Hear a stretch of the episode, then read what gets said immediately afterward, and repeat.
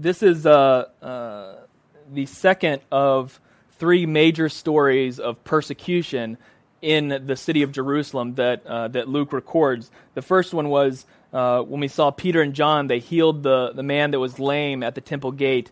And as a result, they were uh, arrested and, and, told not to preach in the name of Jesus again. And so Peter and John uh, replied to the council at that point listen, we have to do what God has called us to do. And this is what He's called us to do. We're not going to go to the left or right from that. We're going to continue to do as the Lord has told us. And again, in this case, this is the second persecution recorded in the city of Jerusalem, and all the apostles are arrested in this text, as we'll see. And the next major persecution that we'll see is uh, as we examine Stephen, who, uh, who is preaching boldly the word of God and, and uh, was filled with the Holy Spirit and, and working powerfully in, the, in Jerusalem. And they came against him, and, and as a result of their persecuting against him, they actually stoned him to death. And following Stephen's stoning, there uh, began a great persecution from house to house in the city of Jerusalem. We see the church finally spreading out unto uh, the surrounding nations. So we see that uh, we're in the midst of these three persecutions that are happening in Jerusalem. This is the second of those three. What we'll see in the, the text tonight is, is really something that we saw in our, in our study of Luke, and that's uh, about Jesus in uh, when Jesus was presented at the temple, we've said this a number of times, uh, Simeon said of him, Behold, this child is appointed for the fall and rising of many in Israel, and for a sign that is opposed, so that the thoughts from many hearts may be revealed. What we'll see throughout this text in each section of it is that the apostles are rising with Jesus. There's a great work going on among them. And what we'll also see is that the leaders of Israel are falling to a great degree into uh, jealousy, confusion, fear, bitterness, hatred, anger, and cruelty. We see a rising in Israel, but we also see a falling. And it's because of the truth that is proclaimed in Christ Jesus. Jesus gives us really the, the most powerful information in all the world. The most powerful information we can receive is found in Jesus at the cross.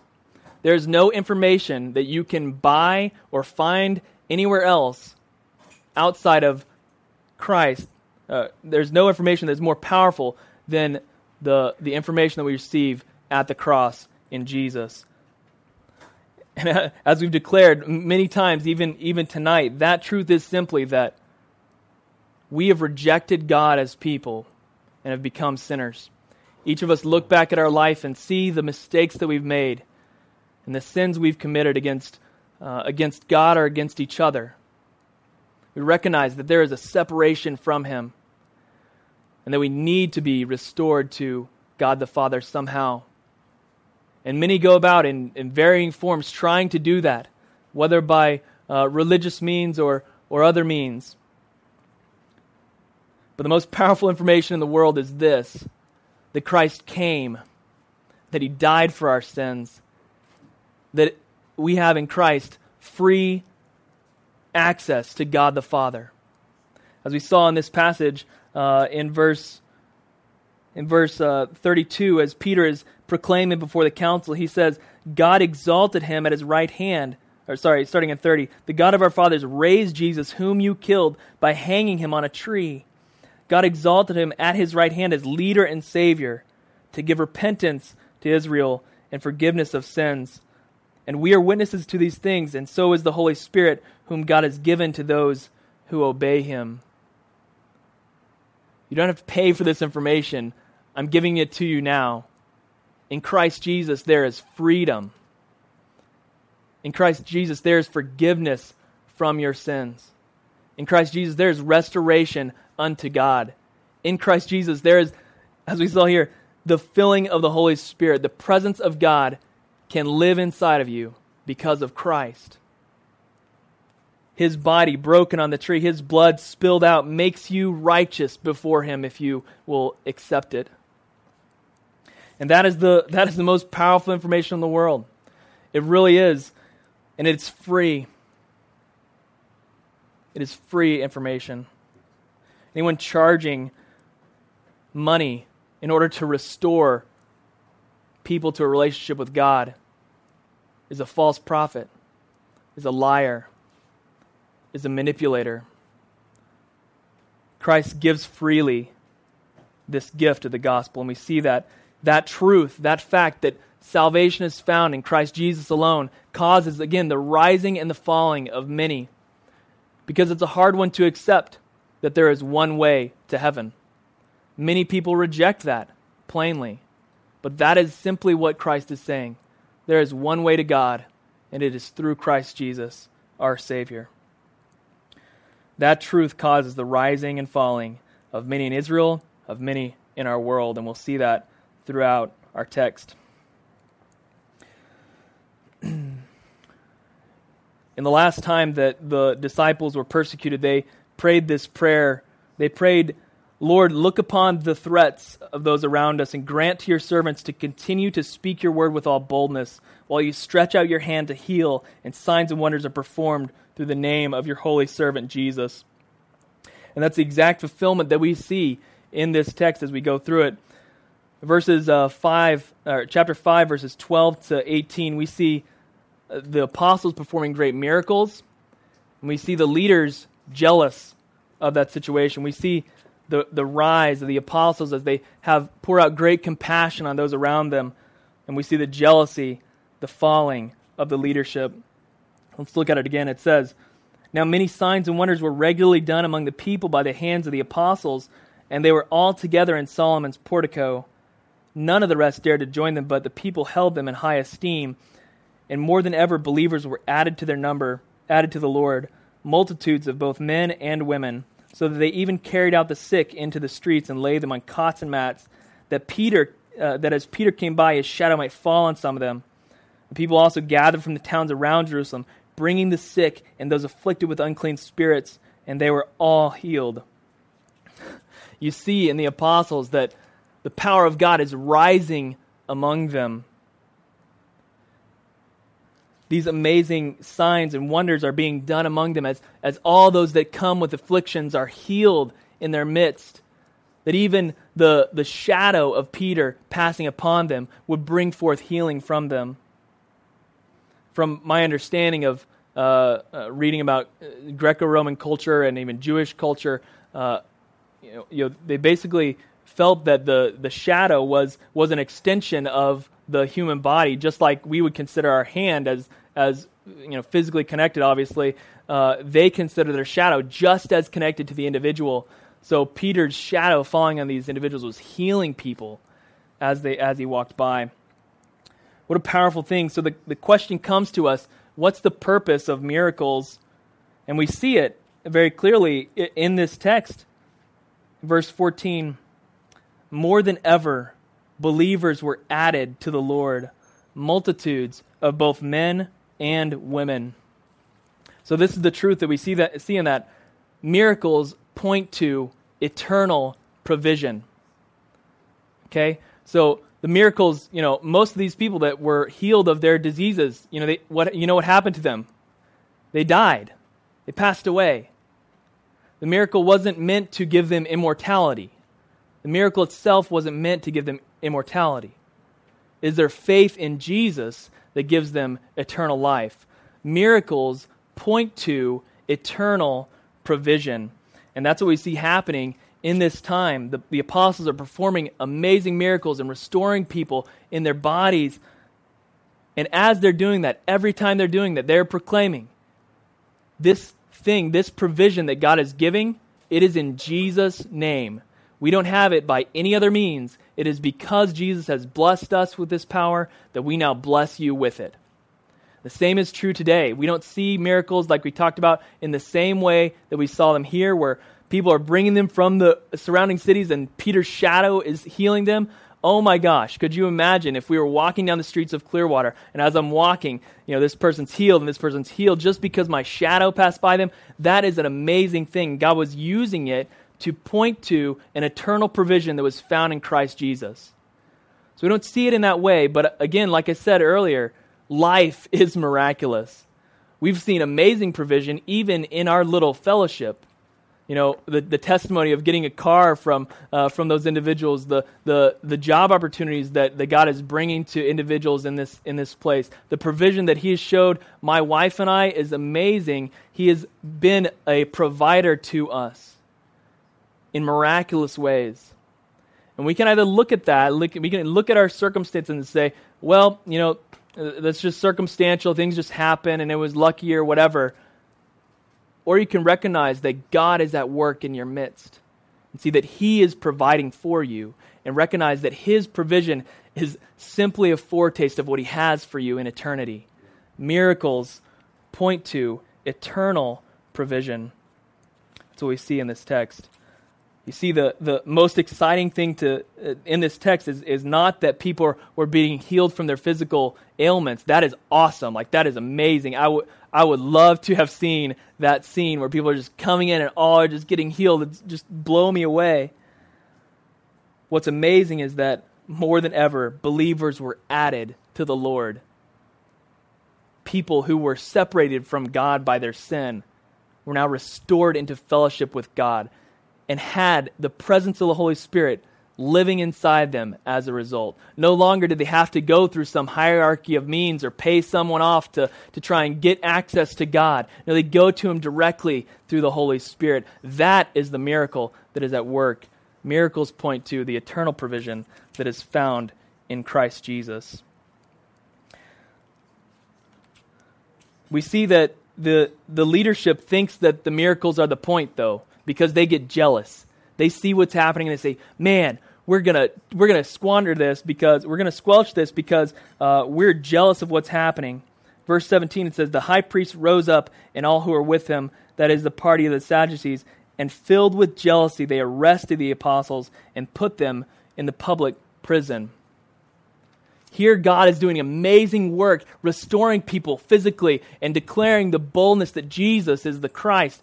And all they can think about is their jealousy for the power that is going through the apostles, healing these individuals. And instead of honoring them and holding them in high regard for what is happening among them, all being healed, they put them in prison because they are jealous. We certainly see here the rising of those in Jesus and the falling of those who are rejecting him. Jealousy has squandered their joy.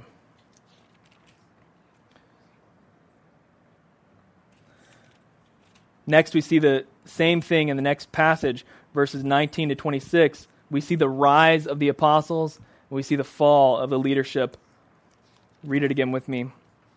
It says, But during the night, an angel of the Lord opened the prison doors and brought them out and said, Go and stand in the temple and speak to the people all the words of this life. And when they heard this, they entered the temple at daybreak and began to teach. okay, so remember the scene. Peter and John have been once arrested and then, uh, then released.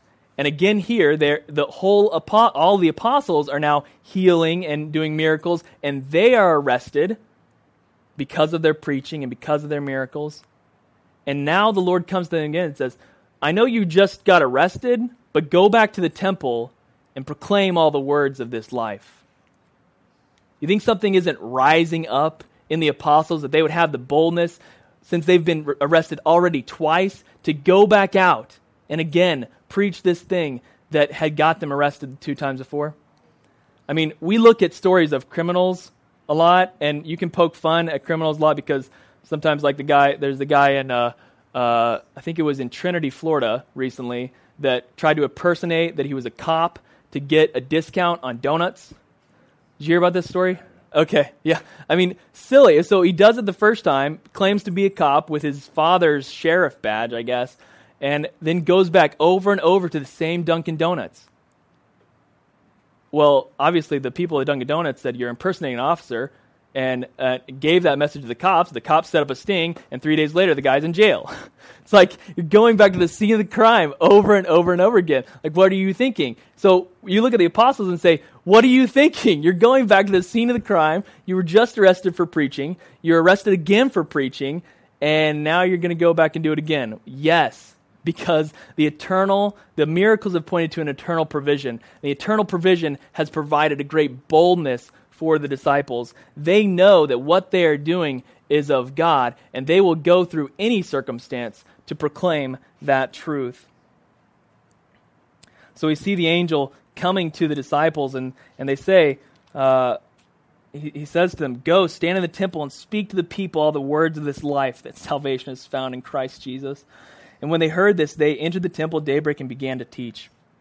So we see the rising of the apostles, obedient even in the midst of great persecution that is among them. 21 continues, and we see the fall of the leadership. Now, when the high priest came and those who were with him, they called together the council and all the senate of the people of Israel and sent to the prison to have them brought. But when the officers came, they did not find them in the prison. So they returned and reported, We found the prison securely locked, and the guards were standing at the doors. But when we opened them, we found no one inside. Now, when the captain of the temple and the chief priest heard these words, they were greatly perplexed about them, wondering what would come to this. And someone told them, Look, the men that you, uh, that you arrested, they're in the temple, they're preaching. And later it says they went and brought them, but they didn't bring them by force because they were afraid of being stoned by the people. All right, so get that image in your head again. The apostles have been arrested twice. They went back out to preach again, and now they miraculously get out of jail. And who is confused about the situation? the leadership. They're perplexed because these guys got out of jail uh, from guards and locked prison doors, and now they're in the temple preaching the words of this life. And who are the ones that are afraid in this situation? It's not the disciples. They know that they have eternal provision, they know that the Lord is on their side. It is the ones that are arresting them that are afraid. Now that's mixed up, right? Usually, it's the one that's being arrested that is in fear of the thing that is coming for them. But the one that is afraid here is the one that is doing the arresting. there is a rising with Jesus and a falling as you reject him. Finally, we see again in the next, uh, the next section, verses 27 to 32, a, a rising among the apostles as they, they submit to Christ and a falling of the leadership. Verses 27 to 32 say this And when they had brought them, they set him before the council, and the high priest questioned them, saying, we strictly charge you not to teach in this name. You have filled Jerusalem with your teaching, and you intend to bring this man's blood upon us. So you hear that. These individuals who, uh, who are, are, claiming to be these leaders, they, they're focusing on the issue that is not at hand. The, the facts are laid out. They are the ones that helped kill, kill Jesus. The, the blood is, is on their hands, and they are bitter that the disciples are they think the disciples are trying to rub that in their faces. That's not what that's not the testimony that we see at all.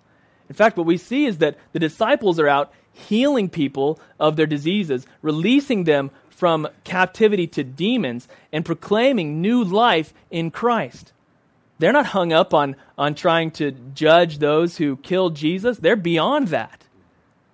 See, the, the leaders are falling because they're bitter about what is happening among them. See the falling of the leadership. But what do you see in, in Peter as a, as a response? You see him rising. Peter answered with all the apostles, We must obey God rather than men. The God of our fathers raised Jesus, whom you killed by hanging on a tree. God exalted him at his right hand as leader and Savior to give repentance and forgiveness of sins. And we are witnesses to these things, and so is the Holy Spirit whom God has given to those who obey him. So here, Peter is arrested for a, a, a, third time now. And he's standing before a council that has the, the ability to judge whether he's guilty or let him go free or not. And what does he say? He says simply what happened and again preaches boldly the truth of Christ. He says, Listen, this is the story. Christ was killed. He died on a tree. He rose up the third day. He defeated the grave. He is risen, and his power is at work among us. He says the Holy Spirit testifies to these things. The Holy Spirit, who God has given to those who believe in him and obey him. He's proclaiming repentance and forgiveness boldly in front of this leadership, this leadership that has the ability to judge him mightily. You see boldness. You see, Peter has looked at the circumstances. He's seen that God is my provider. He has seen the miracles that the Lord is doing in his midst. He has seen God's provision for those that are weak and weary. He has seen God's provision for those who are demon possessed, those who are diseased. He has seen it. And he's proclaimed the truth of this life to them in Christ Jesus. So he has nothing to fear as he's boldly proclaiming this truth. You see the rising in Peter. He's a man of great courage now and conviction because he knows what God has told him to do, and he's doing it faithfully, preaching boldly that Jesus is the Christ. See the rising and falling of many in Israel. Finally, we see uh, in the final passage, verses 33 to 42, rejoicing in suffering and continued anger and hatred from the leadership. So Peter says this to them. He, you know, he, he tells them that, listen, uh, the God of our fathers raised Jesus from the dead, whom you killed, and has now given the Holy Spirit to anyone who obeys Christ Jesus, who repents and finds forgiveness in him. And how do the, the, the leaders respond? It says in verse 33 When they heard this, they were enraged and wanted to kill them. These leaders desired to murder the apostles because of what they're saying.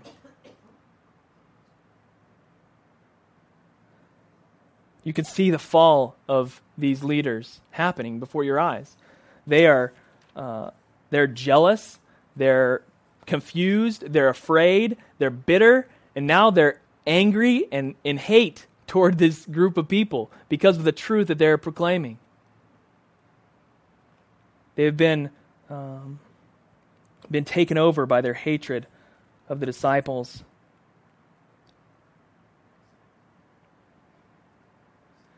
But miraculously, the Lord saves them even from this situation. Verse 33 again says that they're, they're ready to kill them, but one among them steps in and brings some wisdom. Gamaliel stands up and says, Put the men outside. Let me say a few words here before you decide to kill them. Okay? He says, You remember Theudas? You remember Judas? They had similar followings. Yeah. They rose up, they had many people following them. And when they died, their people dispersed and the, the movement was gone. He says, In this case, I tell you, leave them alone. Their leader has died. And if it's of God, then it, and it, you can't stop it. And if it's of man, it will fail. He provides some really amazing wisdom, another miracle that's happening in their midst. They, they're about to be really executed for their faith. And, and we know that they're not joking about that because later they do execute Stephen for, their, for his faith. So we know they're not like just bluffing here before them. They, they're intentional about their words. And so Gamaliel steps in with some wisdom and says, says listen if this is from god it, you, cannot, you cannot stop it you will be found opposing god So uh, the leaders take his advice and, and they call on the apostles and uh, they don't kill him, but they beat him. And they charge him not to speak in the name of Jesus anymore and they let him go. You see, the great anger and hatred of this movement has risen up among, uh, among the leadership. But what we see from the disciples is, is not a desire for revenge, not, uh, not bitterness toward those who are persecuting them, not uh, a desire to get justice for themselves. Rather, we see worship. We see worship as a result of this suffering that happens. We've seen that eternal provision gives them boldness in their speech. You know, Peter, again, before, you know, before this council that has arrested him for the third time, now boldly proclaiming the words of Jesus to them, we see that the eternal provision of God has given Peter boldness in his preaching. But here we see the eternal provision has resulted in worship. That in the midst of difficult circumstance, in the midst of almost being killed for your faith, in the midst of being flogged and beaten and told again to never speak in this name again, they go and worship and continue doing what God has called them to do.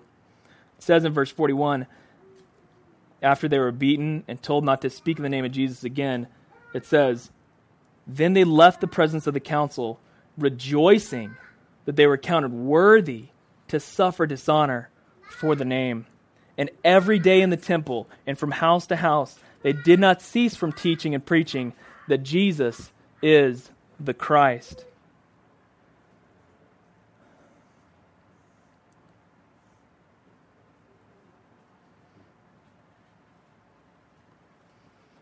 See, in this passage, we see miracle after miracle after miracle of the Lord providing for the disciples and for those among them. We see people healed from their diseases. We see people rescued from demons. We see Peter and the apostles uh, freed from jail by an angel. And then we see them freed from jail by an opposer by, by one of the leaders. Miracle after miracle. Those miracles point to God's eternal provision for us in Christ Jesus. And when we wrap our minds around the fact that we have eternal provision in Christ Jesus, that because of Christ, we are whole and clean and righteous before God, there is no circumstance ahead of us that we cannot face without exalting God for what he is doing in inside of it. These disciples were beaten, flogged, just like Jesus was flogged. They were flogged and let go and told not to speak in this name again. And they leave worshiping God, thanking him that they can suffer for the name of Christ Jesus. I mean, I can't even fathom that. I can't fathom that. But it's happening even in our world today. We have brothers and sisters around the world that are persecuted for their belief that Christ Jesus is the only way to heaven, who are put in jail, who are beaten, who are killed because of their faith. And what do they ask? They don't ask to be released from that suffering. They ask that we pray for their boldness. Just like Peter and the, and the disciples prayed in, in Acts verse 30. Lord, look on the threats and grant your servants to continue to speak your word with all boldness, while you stretch out your hand to heal, and signs and wonders are performed through the name of your holy servant, Jesus. Their desire in the midst of this is to exalt Christ in their circumstance. So miracles point to the eternal provision in Christ Jesus. And our eternal provision in Jesus gives us boldness for our faith, whether we're interacting with a neighbor or a coworker or a friend or a family member. We should take comfort in the fact that we are secure in Christ Jesus. And this truth that Christ can restore all men unto the Father is the most important truth that we, de- we can declare in truth and love to those around us. We should be bold in our desire to proclaim that. And on top of that, our eternal provision in Jesus helps us face any circumstance that we are in the midst of and say, The Lord has my back. I am on the side of the Lord. The Lord has provided for me in Christ Jesus. I can face anything that is before me because of him and through his power. I pray that we would be people that rise with Jesus. That word from Luke says that because of Jesus, many will fall and rise because he is a sign to be opposed, and that in him the thoughts of many will be revealed. Our proclamation that Christ is the only way to heaven is a difficult one for some to hear, but it is the truth, and it's the most important truth in all of the world the most powerful truth that we can have. And the best thing is, it is free. It is given to us freely by the blood of Christ Jesus. Let's thank Him for it. Lord, we do. We thank you for your word. We thank you that you love us so much, God, that you care for every circumstance that we are in, that you desire that we are made whole and that you have provided for our wholeness in Christ Jesus. Thank you, Father. Lord, we thank you for the miracles you are doing among us. God, we pray for more. We pray that signs and wonders would occur among us, that miracles would grow among us. We pray that, God. We desire that. But we don't desire that simply for the miracles themselves, simply for the comfort that the miracles bring. Lord, we desire that because miracles point to your eternal provision in Christ Jesus. Thank you for that, God. Lord, give us boldness. Give us worship as we consider what you've done for us in Christ Jesus the Lord. Lord, I pray that throughout our week, as we go day by day, that we would look for opportunities to exalt you in our time. Lord, whether it's through uh, spending more time in prayer with you, or reading your word more, or sharing the, the, the testimony that you've given us with those around us, or declaring your truths to our families. Lord, help us to have boldness and confidence in what you've called us to do.